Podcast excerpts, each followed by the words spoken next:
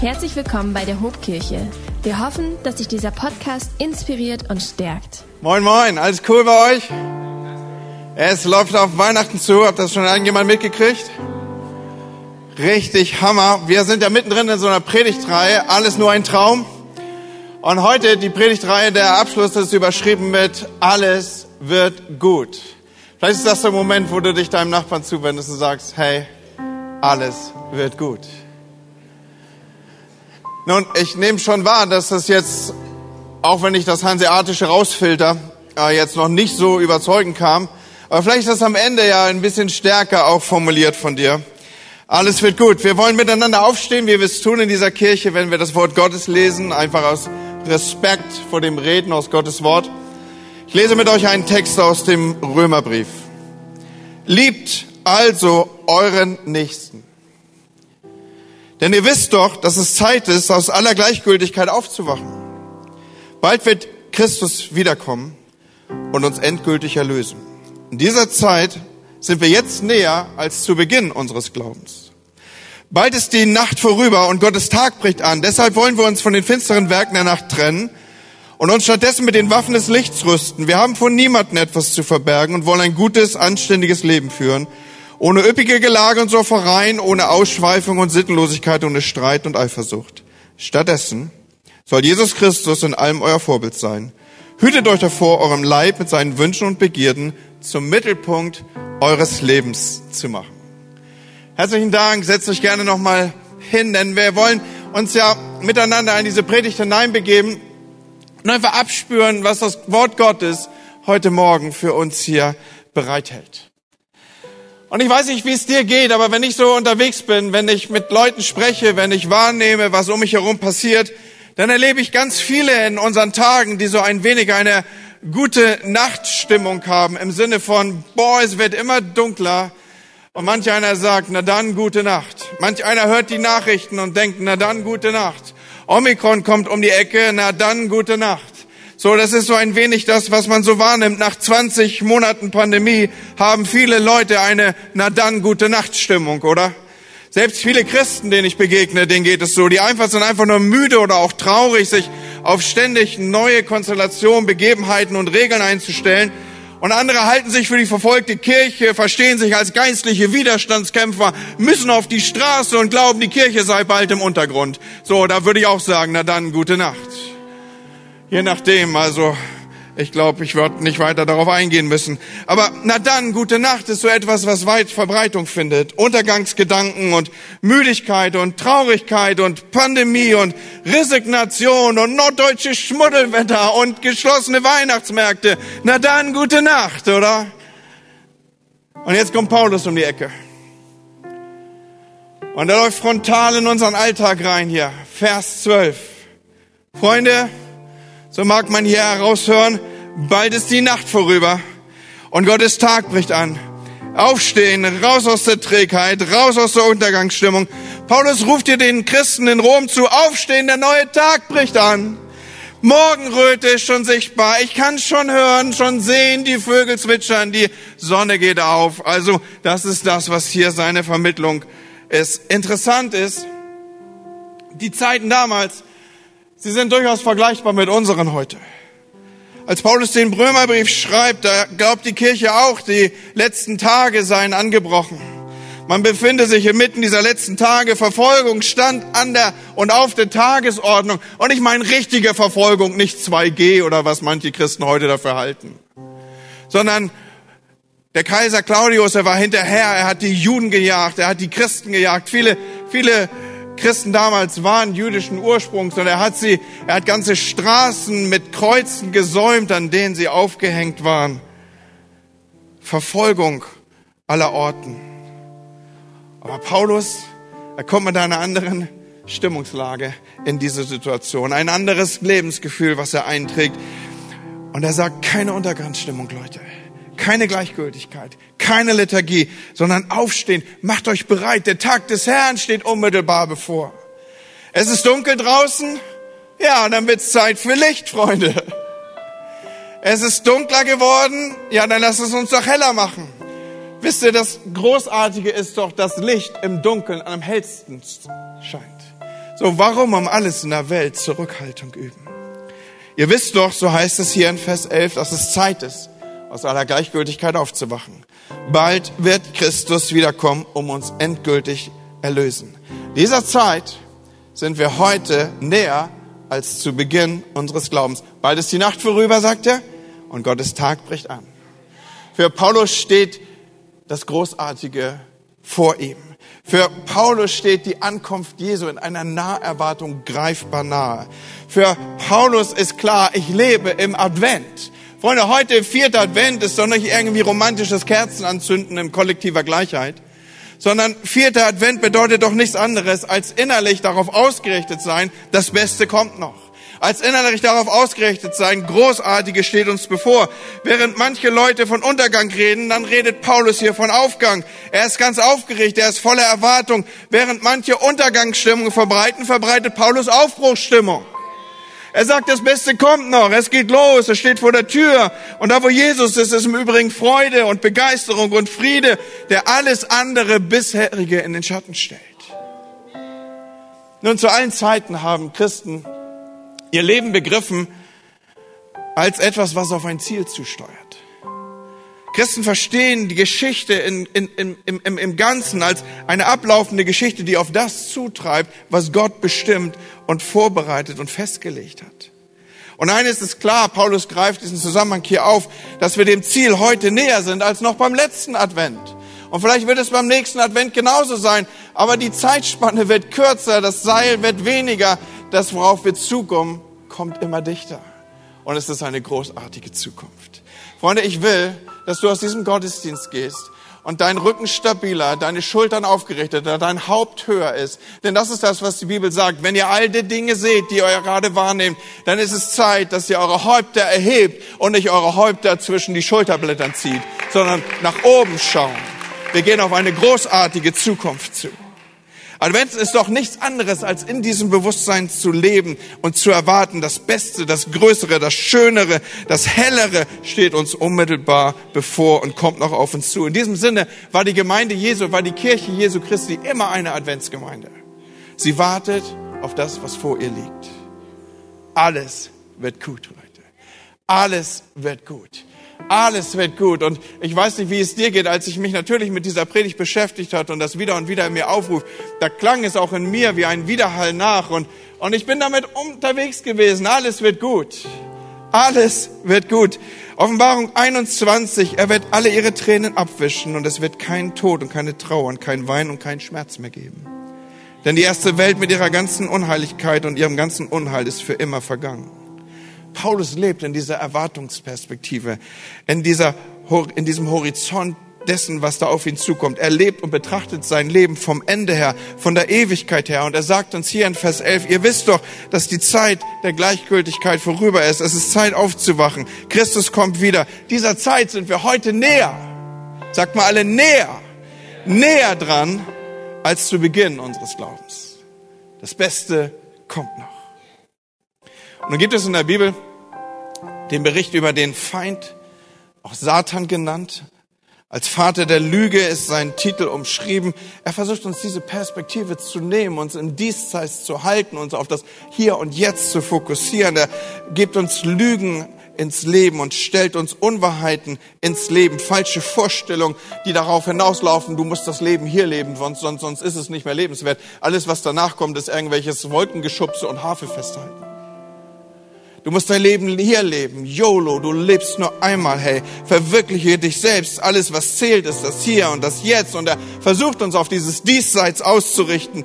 Auf das Hier und das Jetzt. Aber war doch im Kontext der Bibel alles, was hier und jetzt war, je dunkler es war und je dunkler es wurde, immer auf das Zukünftige, auf das Vor uns Liegende fokussiert, ausgerichtet und dort angedockt.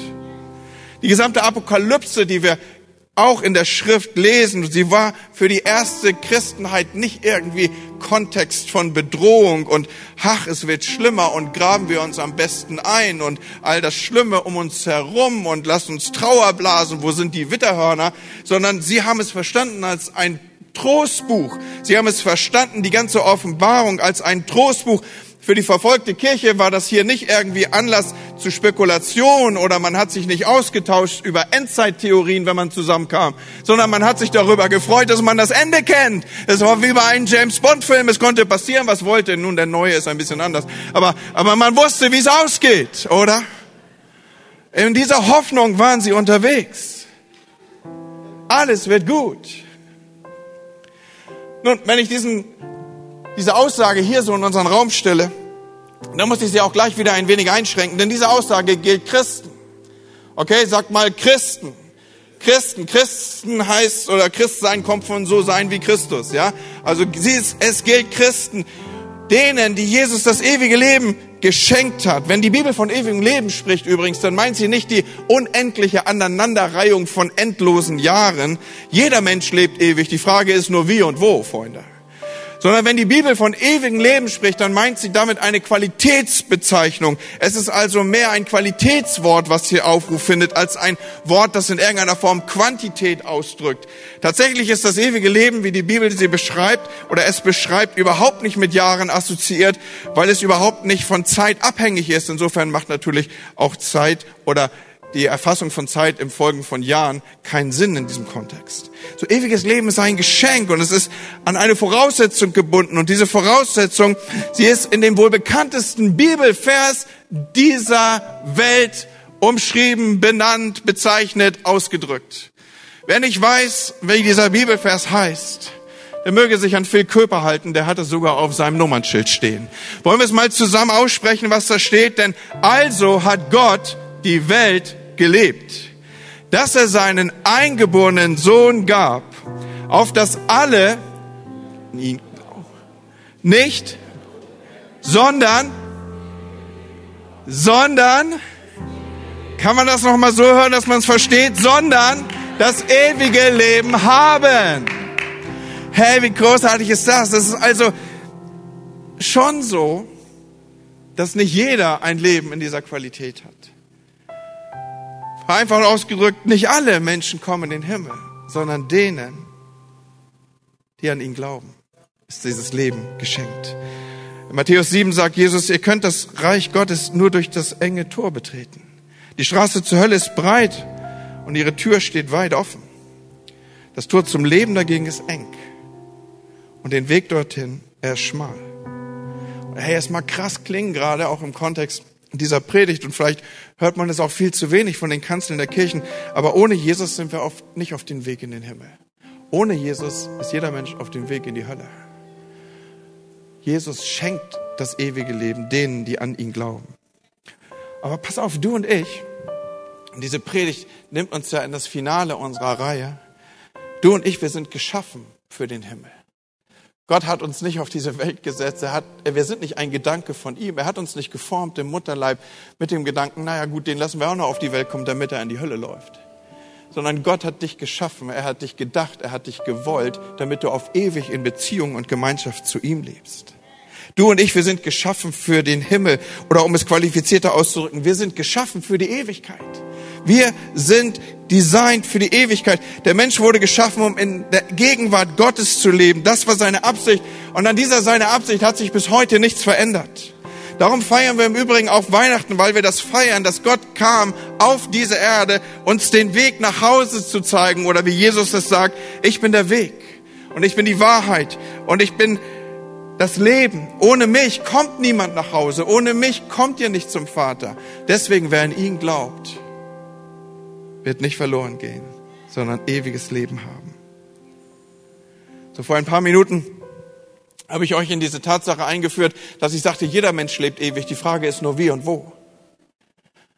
Wie korrespondiert denn das mit unserer Aussage hier, alles wird gut? Nun, die eine Einschränkung war schon die, es wird gut für die, die an Jesus Christus glauben. Und ich will diesen Punkt vertiefen, denn ich möchte, dass du in diese dunkle Zeit, die wir ohne Zweifel haben, wir reden uns das ja nicht irgendwie schön oder laufen mit irgendeinem Filter oder der entsprechenden Sonnenbrille durch diese Welt und sagen, nein, es ist nicht dunkel, es ist nicht dunkel. Wir sind da nicht blöd, oder? Ist ja nicht so, dass um die Christenköpfe irgendwelche Obstfliegen eiern, weil da irgendwie schon die Verwesung eingesetzt hätte, sondern wir sind schon durchaus klar, oder? Wir wissen zu beurteilen, was Sache ist. Aber wir haben eine Perspektive. Und pass auf, wir lesen mal zusammen 1. Thessalonicher Und nun, liebe Brüder und Schwestern, will ich euch nicht im Ohrenklaren lassen, was denn mit Christen ist, die gestorben sind. Ihr sollt nicht trauern wie Menschen, die keine Hoffnung haben. Wir glauben doch, dass Jesus gestorben und auferstanden ist. Darum haben auch wir die Gewissheit, dass alle, die im Glauben an Jesus Christus gestorben sind, auferweckt werden. Wir haben eine Hoffnung der Auferweckung. Wir haben eine Hoffnung der Ewigkeit in uns. Auf den Befehl Gottes hin werden die Stimmen des höchsten Engels und der Schall der Posaune ertönen und Jesus wird kommen. Als Erste werden die auferstehen, die am Glauben an Christus gestorben sind, dann wir und so weiter. Und am Ende löst Paulus das auf, indem er uns in das Finale dieser seiner Aussagen führt, indem er sagt, tröstet euch, tröstet euch gegenseitig mit dieser Hoffnung. Freunde, kann es sein, dass uns als Kirche das verloren gegangen ist in unseren Tagen, dass wir so auf dieses Hier und Jetzt und Häusle bauen und noch was und dieses und jenes und ich muss noch und meine Bucketlist und bis ich 70 bin. Pfeif auf deine Bucketlist, 70. Was ist 70 vor dem Hintergrund von Ewigkeit, oder? Ich meine, das ist ja, das kannst ja, ich weiß gar nicht, will mich auch nicht versündigen, während ich hier predige. Versteht ihr, was ich sagen will? Aber es ist vernachlässigbar. Du lebst ewig. Sag mal deinem Nachbarn, du wirst mich nicht mehr los. Ich bin einfach da.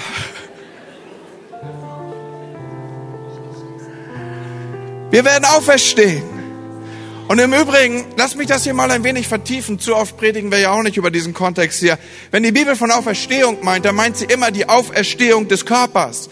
Nicht die Auferstehung eines seligen Wabbervereins oder sowas. Und dann halten wir gegenseitig uns Wolken umhangen, irgendwelche Hafen, die, die an, an, an, an, an, an was auch immer hängen.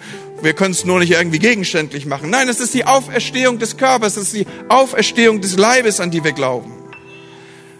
Ich möchte diesen Punkt wirklich festmachen, weil in viele christliche Kreise ist hier auch irgendwie so eine, eine, eine, eine bildhafte Situation eingezogen, die der Fachbegriff oder die Literatur als Christoplatonismus beschreibt.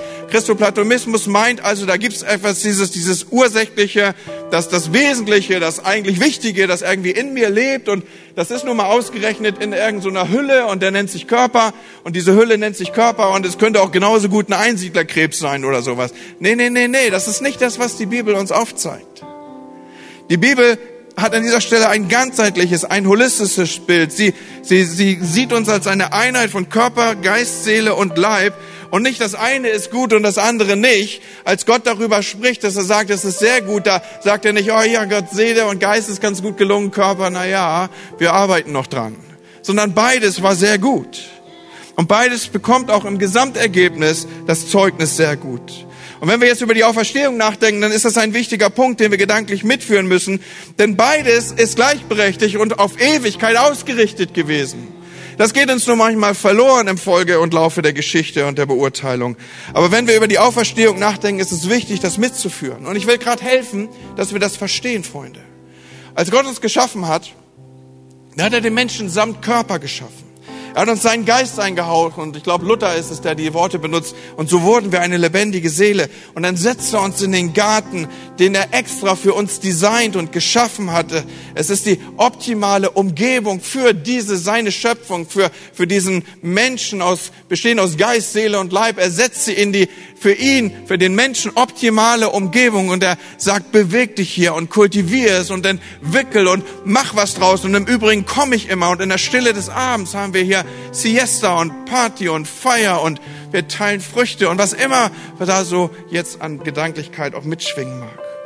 Aber wichtig ist mir hier diesen Punkt zu setzen, versteht ihr, der, der Körper, unser Körper in seinem ursprünglichen Zustand, auch er war geschaffen für die Ewigkeit. Er war designt für die Ewigkeit und in eine Umgebung hinein, in der wir Ewigkeit verbringen sollten. Gott hatte die perfekte Umgebung gestaltet und erst durch den Sündenfall kam auch der Tod in das Leben der Menschen. Und der Mensch und die gesamte Schöpfung kam unter den Fluch des Todes und damit auch unter den Fluch der Vergänglichkeit. Aber es ist doch wirklich spannend zu sehen, dass vor diesem Hintergrund der Tod als solcher ein unnatürlicher Zustand ist. Gottes Plan A war ein anderer in und mit und wir und gesamt und holistisch und ganzheitlich mit unserem Körper sollten in dieser für uns optimalen Umgebung leben. Deswegen ist es so wichtig, dass wenn wir von Auferstehung sprechen, dass wir eine körperliche Auferstehung verstehen. Deshalb freut sich im Übrigen auch Hiob, dass er Gott in seinem Fleisch schauen wird, in Hiob 19, Vers 26. Und nachdem man meine Haut auch so zerstunden hat, werde ich doch aus meinem Fleisch Gott schauen. Unser Körper war geschaffen für die Ewigkeit. Und erst durch die Sünde und den Tod ist das, was vormals oder wird das, was vormals zu Staub oder aus Staub genommen war, infolge des Fluches, es ist gut, dass wir das verstehen und begreifen und uns sichtbar machen, infolge des Fluches wird das wieder zu Staub. Nicht als ursprünglich gedachter Kontext. Die Bibel beschreibt ja in Hebräer 6 zum Beispiel, da könnt ihr mal lesen, was die Bibel so zu den Basics des Glaubens rechnet. Unter anderem ruft sie dort die Lehre von der Auferstehung auf. Das, was ich hier heute Morgen also vermittel, ist Basislehre, Basic-Lehre zur Auferstehung.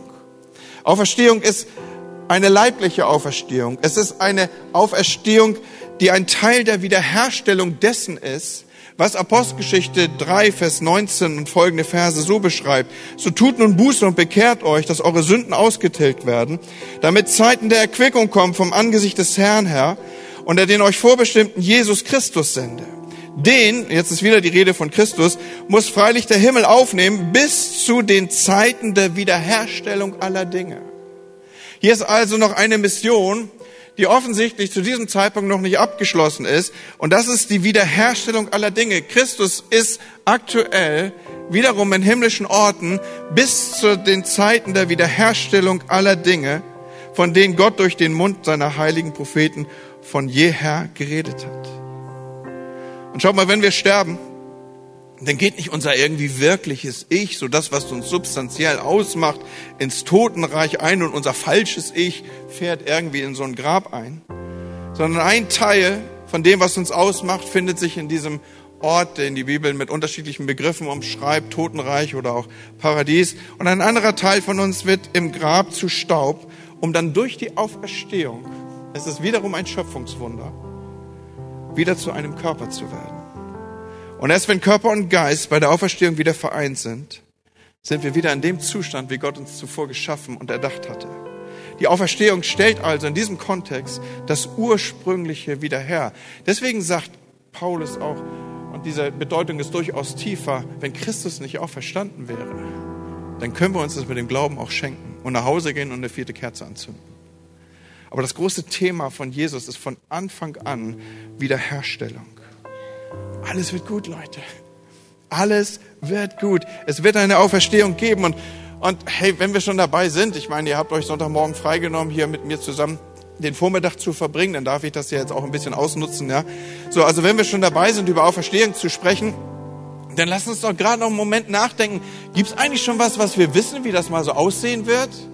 Also werden wir uns nur so an, der, an, an unserer verformten Seele erkennen? Oder kann es sein, dass ich dir begegne und sage, ach, das ist ja der Johnny. Also zumindest rudimentäre Erinnerungen an ihn. So hatte Gott dich also wirklich gedacht. Ich meine, jetzt sieht der Pony so aus, wie der Friseur daraus äh, gestaltet hat, aber dann werde ich dich vielleicht sehen, wie du wirklich gedacht warst. Kann das sein, dass das zur Wahrheit wird? Werden wir denn schon Dinge erkennen können? Was werden wir erkennen können? Was können wir schon sehen? Nun, werden wir die Dinge im Detail sehen können? Nein, natürlich nicht, weil es ist ja etwas, was in der Ferne liegt und es liegt in der Natur der Sache, dass Dinge, die in der Ferne sind, nicht bis ins letzte Detail zu beschreiben sind. Aber eben doch auch, manches ist nah genug dran, dass man es durchaus schon erkennen kann. Und über manches nimmt die Bibel auch schon den Schleier. Sie sagt uns zum Beispiel im 1. Korinther 15, dass Christus der Erstling, also der erste Typus eines Auferstandenen ist. Eine Ordnung wird hier in 1. Korinther 15 im Auferstehungskapitel beschrieben, dass du gerne heute Nachmittag nochmal nehmen darfst und bei einer Tasse guten Tees äh, lesen darfst. Die Auferstehung, sie, sie findet entsprechend eine Aufstellung statt, eine Ordnung statt und uns fehlt ja ein wenig die Zeit, das vertiefen zu wollen.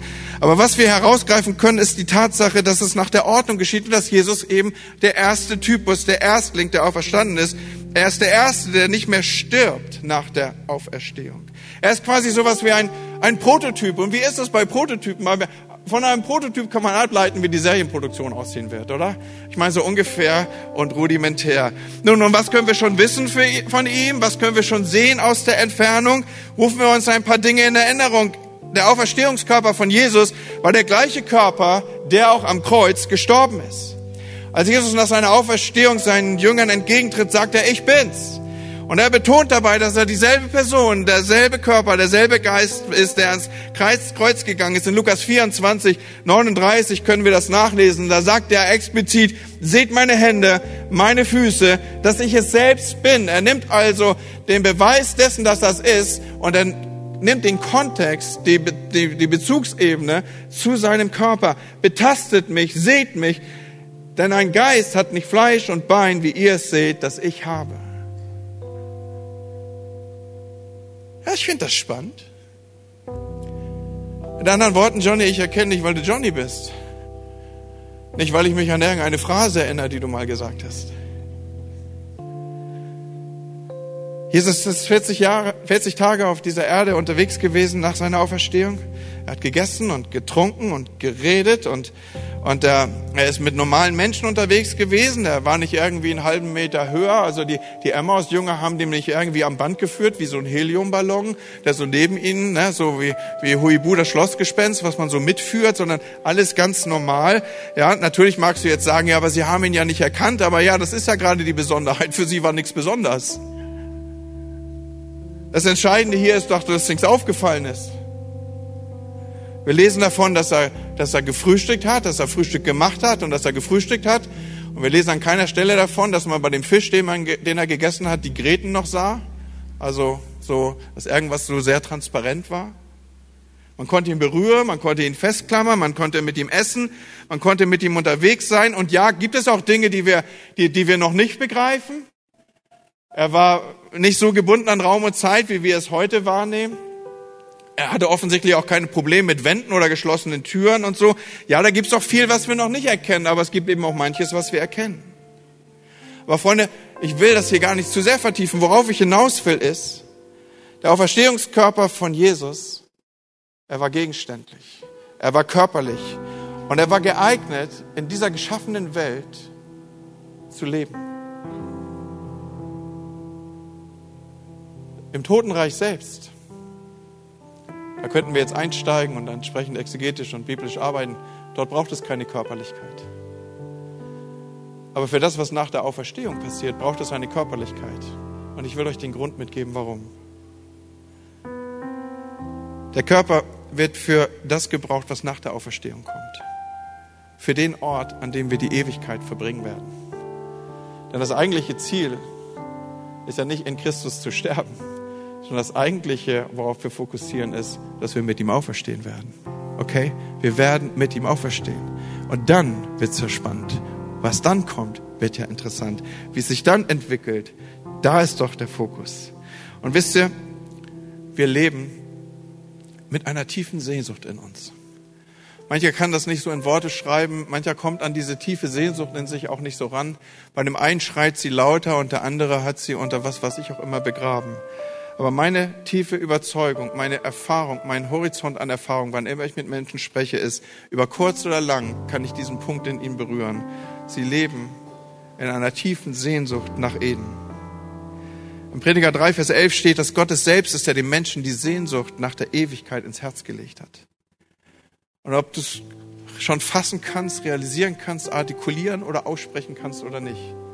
Aber ich glaube, du und ich, jeder von uns, auch deine Nachbarn, deine Arbeitskollegen, tief drin lebt jeder Mensch mit Heimweh nach Eden. Mit Heimweh nach Eden. Mit einem Heimweh danach, wie es einmal war. Vollkommen. Eine, eine Erde frei und unbeeinträchtigt. Eine Erde und eine Konstellation, eine Gegebenheit, ein, ein Geschaffensein, wo es leicht war, mit dem Schöpfer zu kommunizieren. Eine vollkommene Beziehung zu, zu Gott, zu Menschen, zu Tieren und Umwelt.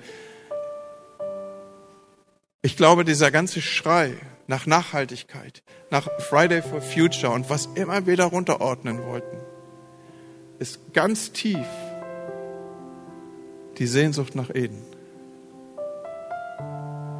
Und jeder Versuch menschlichen Fortschritts ist der Versuch, das wiederherzustellen, was verloren gegangen war, was durch den Sündenfall verloren gegangen war. Und ich glaube, es tut uns gut zu realisieren, dass unsere Vorfahren, die Vorfahren des menschlichen Geschlechts, sie kamen aus dem Garten. Und so tragen wir diese Information in uns, dieses tiefe Sehen nach einer Welt, für die wir einst geschaffen und erdacht worden waren. Das was war der Ursprung. Dafür waren wir kreiert, dafür waren wir geschaffen. Das war Gottes Gedanke mit uns. Und Freunde, wir sind unterwegs. Alles wird gut zu dieser neuen Welt. Wir sind unterwegs. Unser Ziel ist doch nicht, in Christus zu versterben. Unser Ziel ist, mit ihm aufzuerstehen, habe ich eben gesagt. Wir sind unterwegs auf das, was die Bibel eine neue Wirklichkeit nennt. In Offenbarung 21 lesen wir, siehe, das Zelt Gottes bei den Menschen. Diese Beziehung, diese Wiederherstellung, dieses Zusammensein, dass wieder Gott mit uns und wir mit ihm, die Schöpfung mit dem Schöpfer, dann wird er bei ihnen wohnen und sie werden sein Volk sein und Gott selbst wird bei ihnen sein. So der Himmel auf ein Wort verdichtet und beschrieben ist nichts anderes als mit Gott zu sein, bei Gott zu sein, er mit uns und wir mit ihm. Und in der Zwischenzeit leben wir auf einer von Sünde verdorbenen Erde zwischen dem Garten, aus dem wir kommen, und der neuen Erde, auf die wir zugehen. Aber wir dürfen nicht vergessen, das ist nicht unser natürlicher Zustand, es ist eine Art Zwischenland. Sünde und Tod und Leid und Krieg und Armut, das ist nicht das Normale, es sind die verheerenden Folgen der Auflehnung gegen Gott. Aber die Sehnsucht danach, dass es anders sein möge, die ist uns Menschen nie verloren gegangen. Wenn du in den nächsten Tagen Momente der Stille hast, wenn du vielleicht und hey, vielleicht kommt noch White Christmas. Und du stapfst durch den Schnee und legst eine Spur. Ein Moment der Ruhe und der Stille. Du wirst sehen, wie, wie wenn du es zulässt, wie diese Sehnsucht nach Eden in dir durchbrechen wird. Adam wurde aus Erde geformt. Adam ist ja nichts anderes als der hebräische Begriff für Mensch. Der Mensch wurde aus Erde geformt. Was auch irgendwie so eine fortwährende Verbindung zur Erde begründet. So wie wir aus Erde gemacht sind, so wurden wir auch für die Erde geschaffen. Versteht ihr, das ist das, was ich sagen will. Es gab, ein, es gab eine Umgebung für diese Schöpfung von Gott. Die war optimal designt. Gott ist nicht irgendwie ein Fehler passiert und jetzt knüllt er das ganze Ding zusammen und sagt, na, war nicht so gut, wir machen es normal.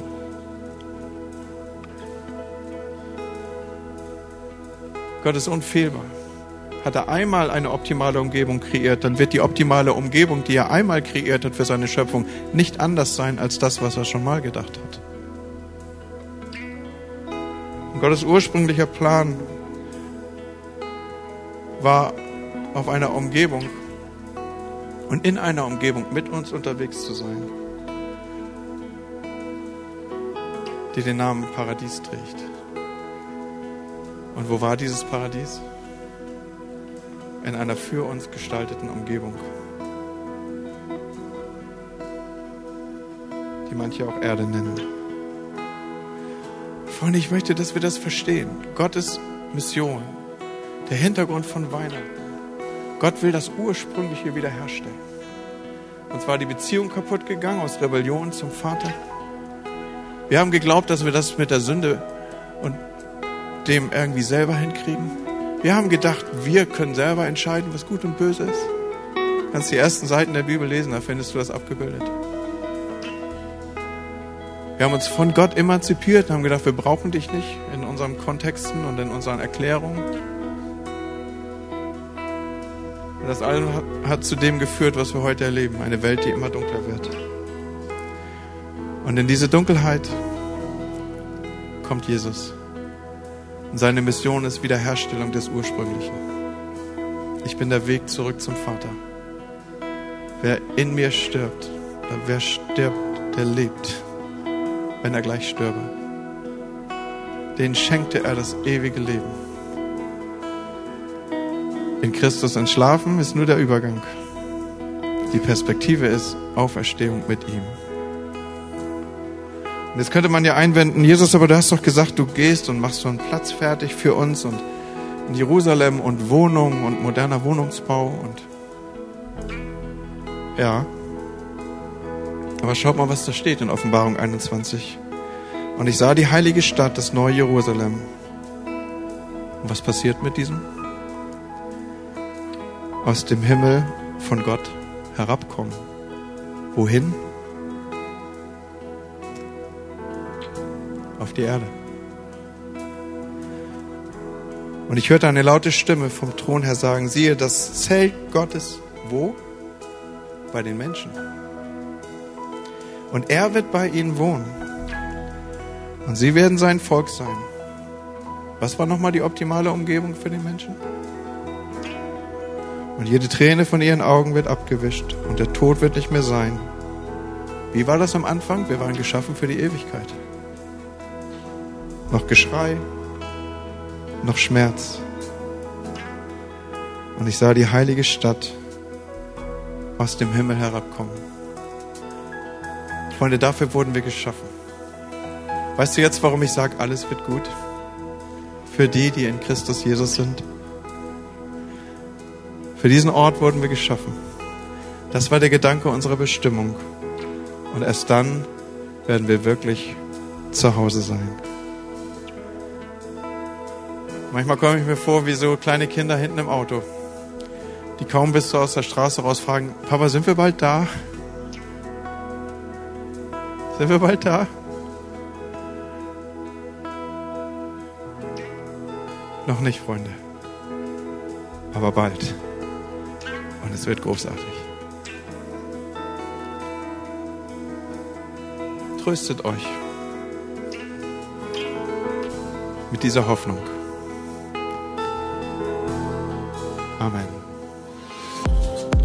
Wenn dich dieser Podcast gesegnet hat, würden wir gern deine Geschichte hören. Schreib uns doch unter hallo@ho.de oder noch besser, schau einfach mal persönlich bei uns vorbei. Wir freuen uns auf dich.